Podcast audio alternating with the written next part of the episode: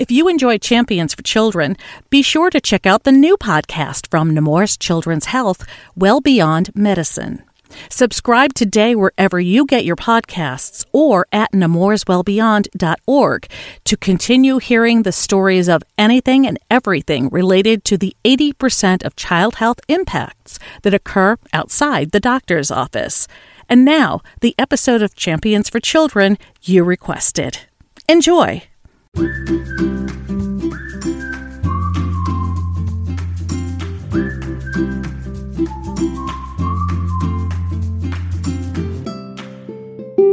I know that people truly don't understand like how does fundraising even work? Like like what are you doing to get people to give money? I'm Carol Vassar, hoping to answer those questions and more on this edition of the Nemours Champions for Children podcast. Joining me to help with this is the man whose voice you just heard, Clint Travis.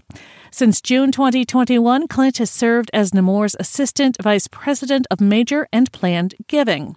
He comes to Nemours with a ton of philanthropic knowledge and experience at storied institutions including Nationwide Children's Hospital and the University of Georgia. He's a lawyer by training, but philanthropy has proven to be his true professional passion. Here's Clint Travis. I, I went to law school. I practiced uh, for a little while. I did not enjoy it. You know, there's something about billing every six minutes of your waking life that, that was just not for me. I met Jim Deegan, who is the head of our fundraising here at Nemours. At the time, was in that same role at Nationwide Children's Hospital, and he told me, he said, "Hey, you've got a law degree, a sales background. You should do what I do." And I said, What do you do? And we talked a little bit about philanthropy. And he mentioned a term planned giving, which I had never heard before, uh, which was basically, you know, kind of complex gifts, estate planning, that sort of thing. You know, a lot of times when we're thinking about giving, we're thinking of uh, small gifts, and even with large gifts, writing a check or something, right? But there are lots of ways that people give, especially with large gifts. I met with him. I met with some of the members of the team at Nationwide Children's, and I went home and I said to my wife, I don't know if I'm going to get this job, but if I don't, I'm going to go do this somewhere else. It just it, it, opened up my eyes to to something that I was not familiar with, and I just knew immediately this is for me. Did you know why? What was it that kind of opened your eyes at that point? So it was the it was the things that I liked about law school. You know, it was the it, it, was the thought process, the strategy, solving a problem. But with with the things that I didn't like about it, you know, you you often don't get to decide, for example, which side you're representing, right? You you give the best representation you can to whoever has hired you. Uh, in this situation, you choose to work for an organization, and then you're helping them solve problems within that organization. So it's easy to, you know, at a children's hospital, especially, right, to, to get behind that cause, to feel good about what you're doing. Other people are excited about it even people who say no to me, right? I call a lot of people, I meet with a lot of people. Not everybody's going to give. People are rarely annoyed that I've reached out. They're happy that we're that we exist, that we're in the community, and things like that. It's the things that I liked, along with kind of fixing the things that I didn't like. It, it, it's a cause that I feel good about. It's something that's interesting to me. It's exciting, and and, honestly, it, it's just never boring. You know, you're, you're dealing with people all the time, and and and their differences and personalities and stuff, and it's just it's always something new. And it's a very relational line of work. It's all about relationships. Talk about that.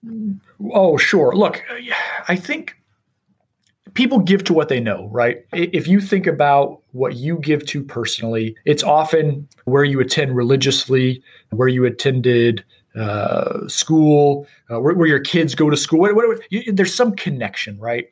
And, so, especially for something like a children's hospital, obviously we get gifts from families, but also we get gifts from the greater community. And so we have to know those people. Those people have to hear our story in some way. And uh, so, ha- having someone that you trust introduce you to someone saying, "Hey, you know who you need to talk to. This is something you'd be really interested in." That that makes all the difference in in this line of work.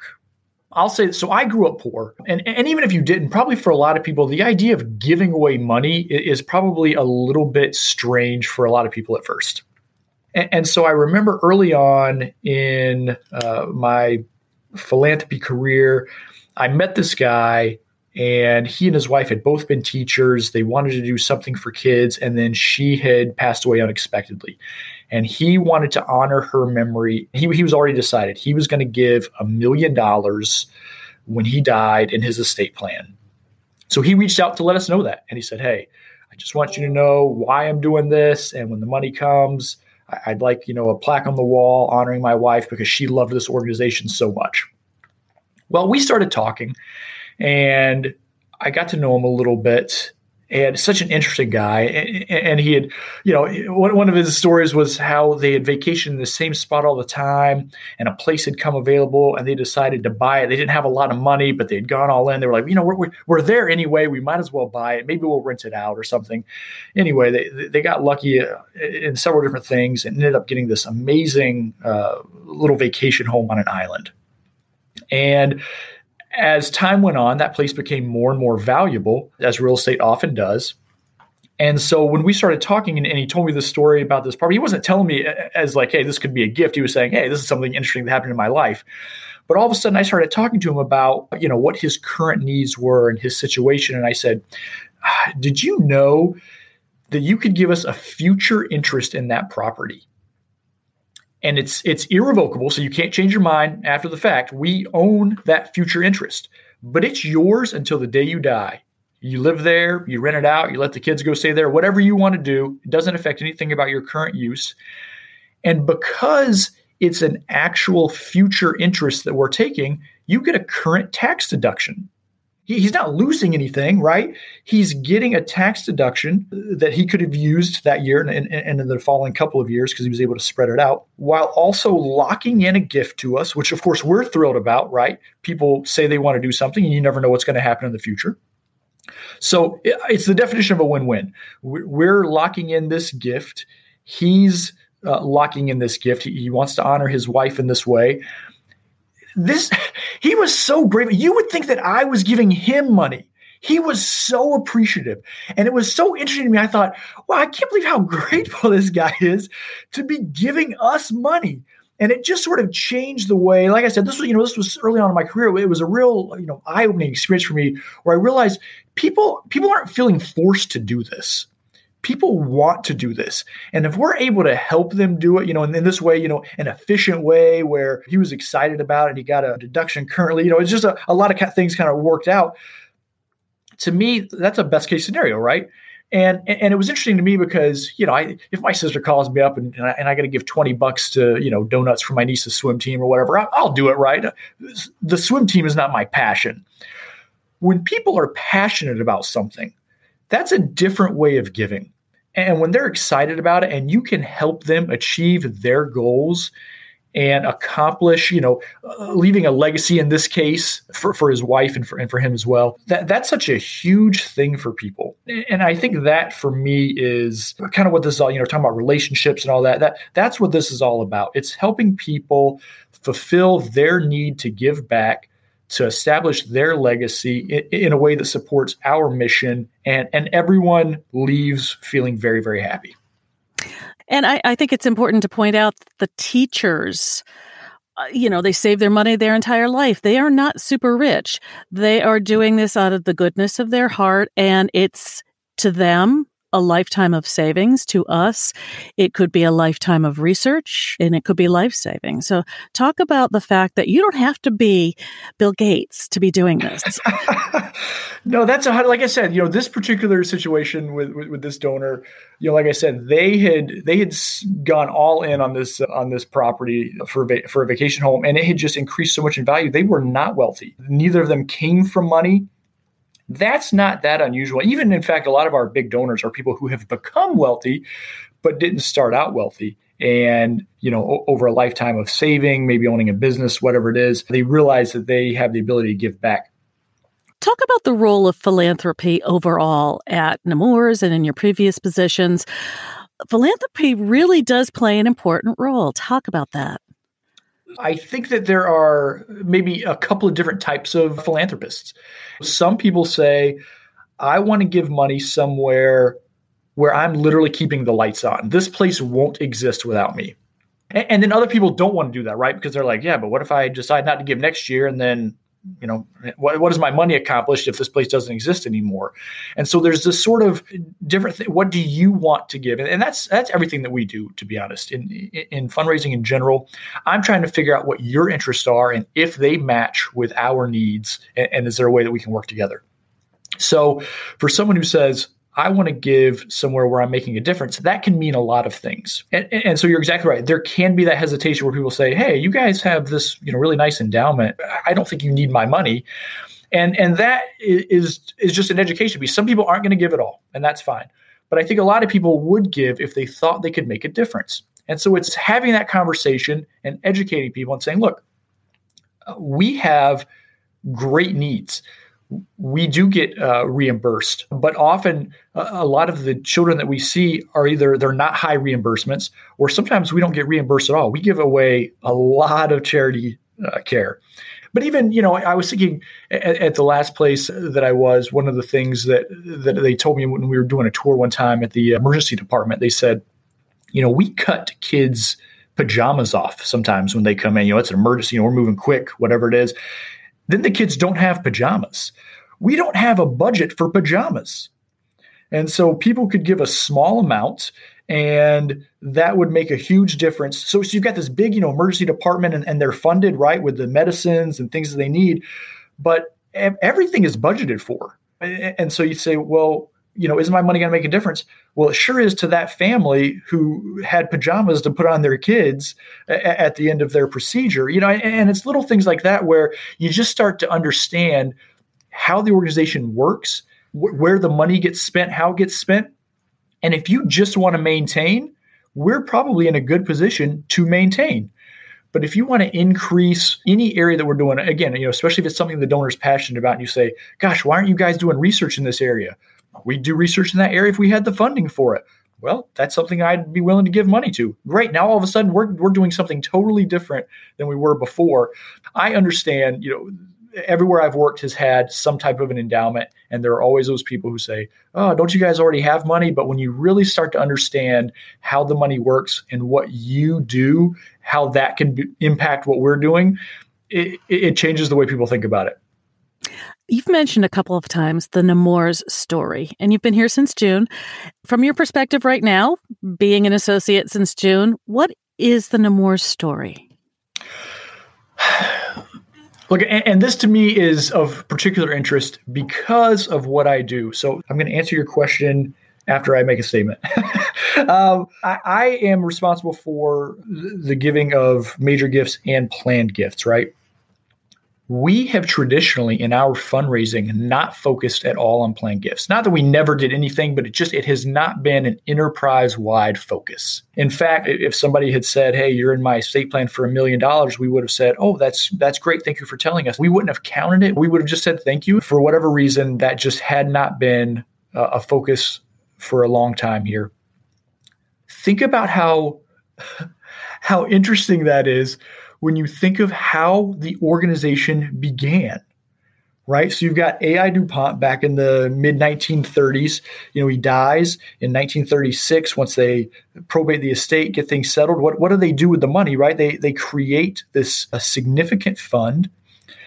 They build these healthcare organizations specifically for children. Now, now, that has evolved and grown, of course, over the decades as the needs of children have changed.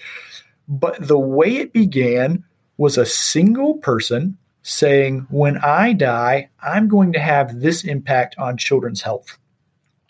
So, fast forward to, to now, and we are having that conversation now. We're saying, Hey, you can be a part of the same type of forward thinking that started all of this. And, and, so to me, that's a very exciting thing. So, in fact, in January, we're going to roll out a new name for our society of people who tell us that, that we're in their estate plan. It's going to be called the 1936 Society because that's the year that we initiated that uh, first gift from uh, Mr. DuPont. Think about that connection, right? Like you're you're probably not giving to that level, you know, the average person, of course, but you're doing something that's very much in line with with that exact same type of thinking. And to me, that's very exciting. And to me, the Nemours story is very much that. It's how one person can make a dramatic difference in people's lives. Now, this was one very wealthy person. He wasn't the physician himself, but to me, that really is the story of what we're doing, right? Whatever your strength is, maybe you don't have $40 million, which in today's money, by the way, would be like 750 million. You know, it's a huge, huge gift. Uh, most of us don't have that kind of money. But you know, is there a role that you're playing in the organization where you can have that kind of impact down the road, right? And, and, it might be, you know, from IT, keeping us safe from phishing or putting in practices that make our work more efficient to the actual physicians themselves, right? Like, like there are so many facets to what we do that I, I think sometimes we forget you know, as a big organization that just one person can literally change the world. Talk a little bit about what associates can do in terms of philanthropy. Is there anything I can do when I'm working with patients or when somebody who's listening is working with patients and developing that relationship and referring them over to you? How does that work? Yeah, that's a great question. So I'll know, you know, general things about what we're doing at Nemours, right? But we're a big organization. And I am involved in the day to day fundraising, not the day to day care of children. And, and I, of course, hope that what I'm doing translates over there. But the reality is, is that if you're working directly with patients, you're already having a huge impact in their lives. And so we we just started this program. We're, we're literally in the middle of, of developing it, rolling it out. I'm, I'm expecting in, in the coming weeks and months, this will be something we'll be talking about a lot. It's called Grateful Patient Fundraising. And uh, Maggie Hightower, who is on my team, she's great. She's been around for, for a while, and she is heading this up. It, it, it's so simple when you think about it. It makes so much sense, but I think you can also understand why people are sometimes a little bit hesitant. I, I, think oftentimes, if you're a physician or a nurse and you're working with these families and they say, Thank you so much. We are so grateful for everything that you folks have done. I think there's this sort of natural reaction to say, like, Hey, just doing my job. You know, we're we're, we're glad to be here, right? And that is 100% accurate, but it's sometimes only part of the story. And I think even physicians sometimes don't fully appreciate that oftentimes, you know, like I was just talking about with those extra dollars that can come in for research and things like that, those are coming from these types of families, right? So a, a wealthy family comes in, their child has some rare disease. They had never heard of it, they never thought about it. All of a sudden, this is all they're thinking about. Now they're saying, what can we do to make sure other families don't have to go through this? And so if they're seen by a physician, they say, hey, we really appreciate what you have done here. What can we do? And they say, ah, nothing. We're just doing our jobs. You know, you you you've lost what could be a further conversation. You know, if they said, look, if you have interest in being further involved, happy to connect you with you know Clint Travis or Maggie Hightower, you know whoever that you know that physician knows in the institution in the fundraising area. And and maybe they just want to host a dinner or something and, and have some of their other friends come by and hear about the great work we're doing. There are a lot of ways that people can give back but often we really need that kind of extra push from the caretakers who get to know these patient families. I think sometimes they're a little hesitant. They say, ah, oh, fundraising is not really my area. But when you realize how much of an impact it has on the care that you're giving and how much it can impact your area specifically, and I think also maybe more importantly, these families want to do this, right? We're, we're not asking people to do things that they're not interested in doing. We're finding out what people's interests are and, and, combining them with our needs. So if someone has raised their hand and said, "Hey, I'd like to, I'd like to do something to, to, to show you how grateful we are," let's have that conversation and and see what that might look like it's not even always about money, right? Sometimes uh, just a, another introduction, or, or, or, as I mentioned a minute ago, hosting a dinner, you know, something like that. These are you know real examples of things that are happening right now that can be a huge impact for for what we're doing. And you know, I, I think that I'm on the fundraising side but I, you know, I want Nemours to succeed, right? And, and, so, you know, if we all work together in this, we have such a great story to tell that I, I just think that this increased focus that we've had, especially in the last few years, I, I just think that, that we're just going to keep seeing our stock rise and rise and rise. It, we, we, it just, it's such a great place, great people, a great story, and I think that sometimes we've been a little hesitant to share that. You know, we, have kind of said, nah, we're just doing our job. And I think Larry Moss has a, a vision where he says, hey, I, I think we can be doing more. And in order to do more, we've got to have that community support. You mentioned Maggie Hightower, who's been on the show before. Talk about the team that you work with. I, I, look around at the, at the folks that are around me and I think like, do I belong here? This is the most brilliant group of people. You've got to be somebody who's willing to have a conversation, who's willing to strike up a conversation with a stranger, who's a good listener, you know, all these things that that make a good friend and, and, and build good relationships. That is the team that we have uh, on the fundraising side for sure. I, I, think what we were missing before wasn't good people. We already had good people. I think we didn't have enough of them, quite frankly. And so we've seen the team grow from, you know, here in Jacksonville, for example, and the folks here weren't necessarily involved with, uh, say, an event in Orlando or, or in Delaware all of a sudden you've got this increased focus on what we're doing as a team. So we've got someone who's over the stewardship portion of, of taking care of those who are already donors. We've got folks who are working specifically on events in all of our areas. We've got folks who are working on corporate alliance, you know, where we, you go into a store and they do a fundraising campaign. Daily's is a great example. They just did a, uh, an in-store campaign for us. Everybody that comes through and buys a sandwich or a bottle of water or whatever it might be, I get asked, do you want to make a donation to Nemours? And they donated a significant amount of money to us through their own giving and, and through those in-store campaigns. Uh, again, one person just can't do it. Two or three people can't do all of this. And so it's just putting the structure in place and having enough people, quite honestly, to be able to hit all of these areas where we're going to be seeing fundraising. And I think we're already seeing, again, it's been a short period of time, but dramatically moving up in that direction where we're having conversations with these big corporations and local companies. And it, it's very exciting. Clint Travis is Nemours' Assistant Vice President for Major and Planned Giving. He is based in Jacksonville, Florida. All of Nemours' philanthropic efforts are aimed at building and nurturing relationships with people and organizations who want to advance the Nemours mission. And as you heard, associates play a pivotal role in that effort. If you know a patient or a patient family who'd like to give back in some way, shape, or form, no matter the size, or you yourself would like to do the same, contact Clint Travis at clinton.travis at nemours.org. That's Clinton, C L I N T O N dot Travis, T R A V as in Victor, I S, at nemours.org, and he will put you in contact with the best person in his department to make it happen. The Nemours Champions for Children podcast is all about associates just like you. Our schedule for October and November tapings is now open, and your Nemours story is something we want to hear and share with your fellow associates. Send your story to podcast at nemours.org. That's podcast at nemours.org. We record remotely and at your convenience, individually or in groups. And we're looking forward to hearing from you soon. The Champions for Children podcast is found on Net and the Nemours Now app, and anywhere you find your other favorite podcasts. Many thanks to Peter Adebi and Deborah Griffin for their production support this week.